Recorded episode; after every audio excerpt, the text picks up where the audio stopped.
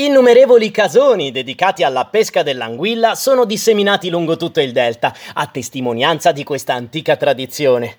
Per tutto il basso ferrarese e per Comacchio in particolare, l'anguilla non è solo un prelibato alimento, ma è soprattutto un importante fattore economico e sociale. È proprio in questo paesaggio di valli e ampi specchi d'acqua, oggi ridotti da imponenti interventi di bonifica, che l'anguilla trova da secoli il suo rifugio. La pesca dell'anguilla è così divenuta la principale fonte di sostentamento per gli abitanti del luogo, creando sviluppo economico e ricchezza, e ancora oggi continua a essere pescata con tecniche antiche che sfruttano le maree autunnali.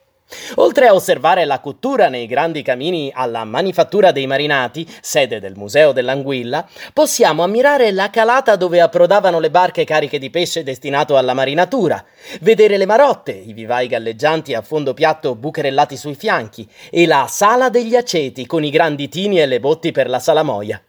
Sono numerosi i film girati nella zona. I meravigliosi scenari tra acqua e cielo hanno calamitato celebri registi come Michelangelo Antonioni, Wim Wenders, Lina Wertmüller, Pupi Avati e Mario Soldati.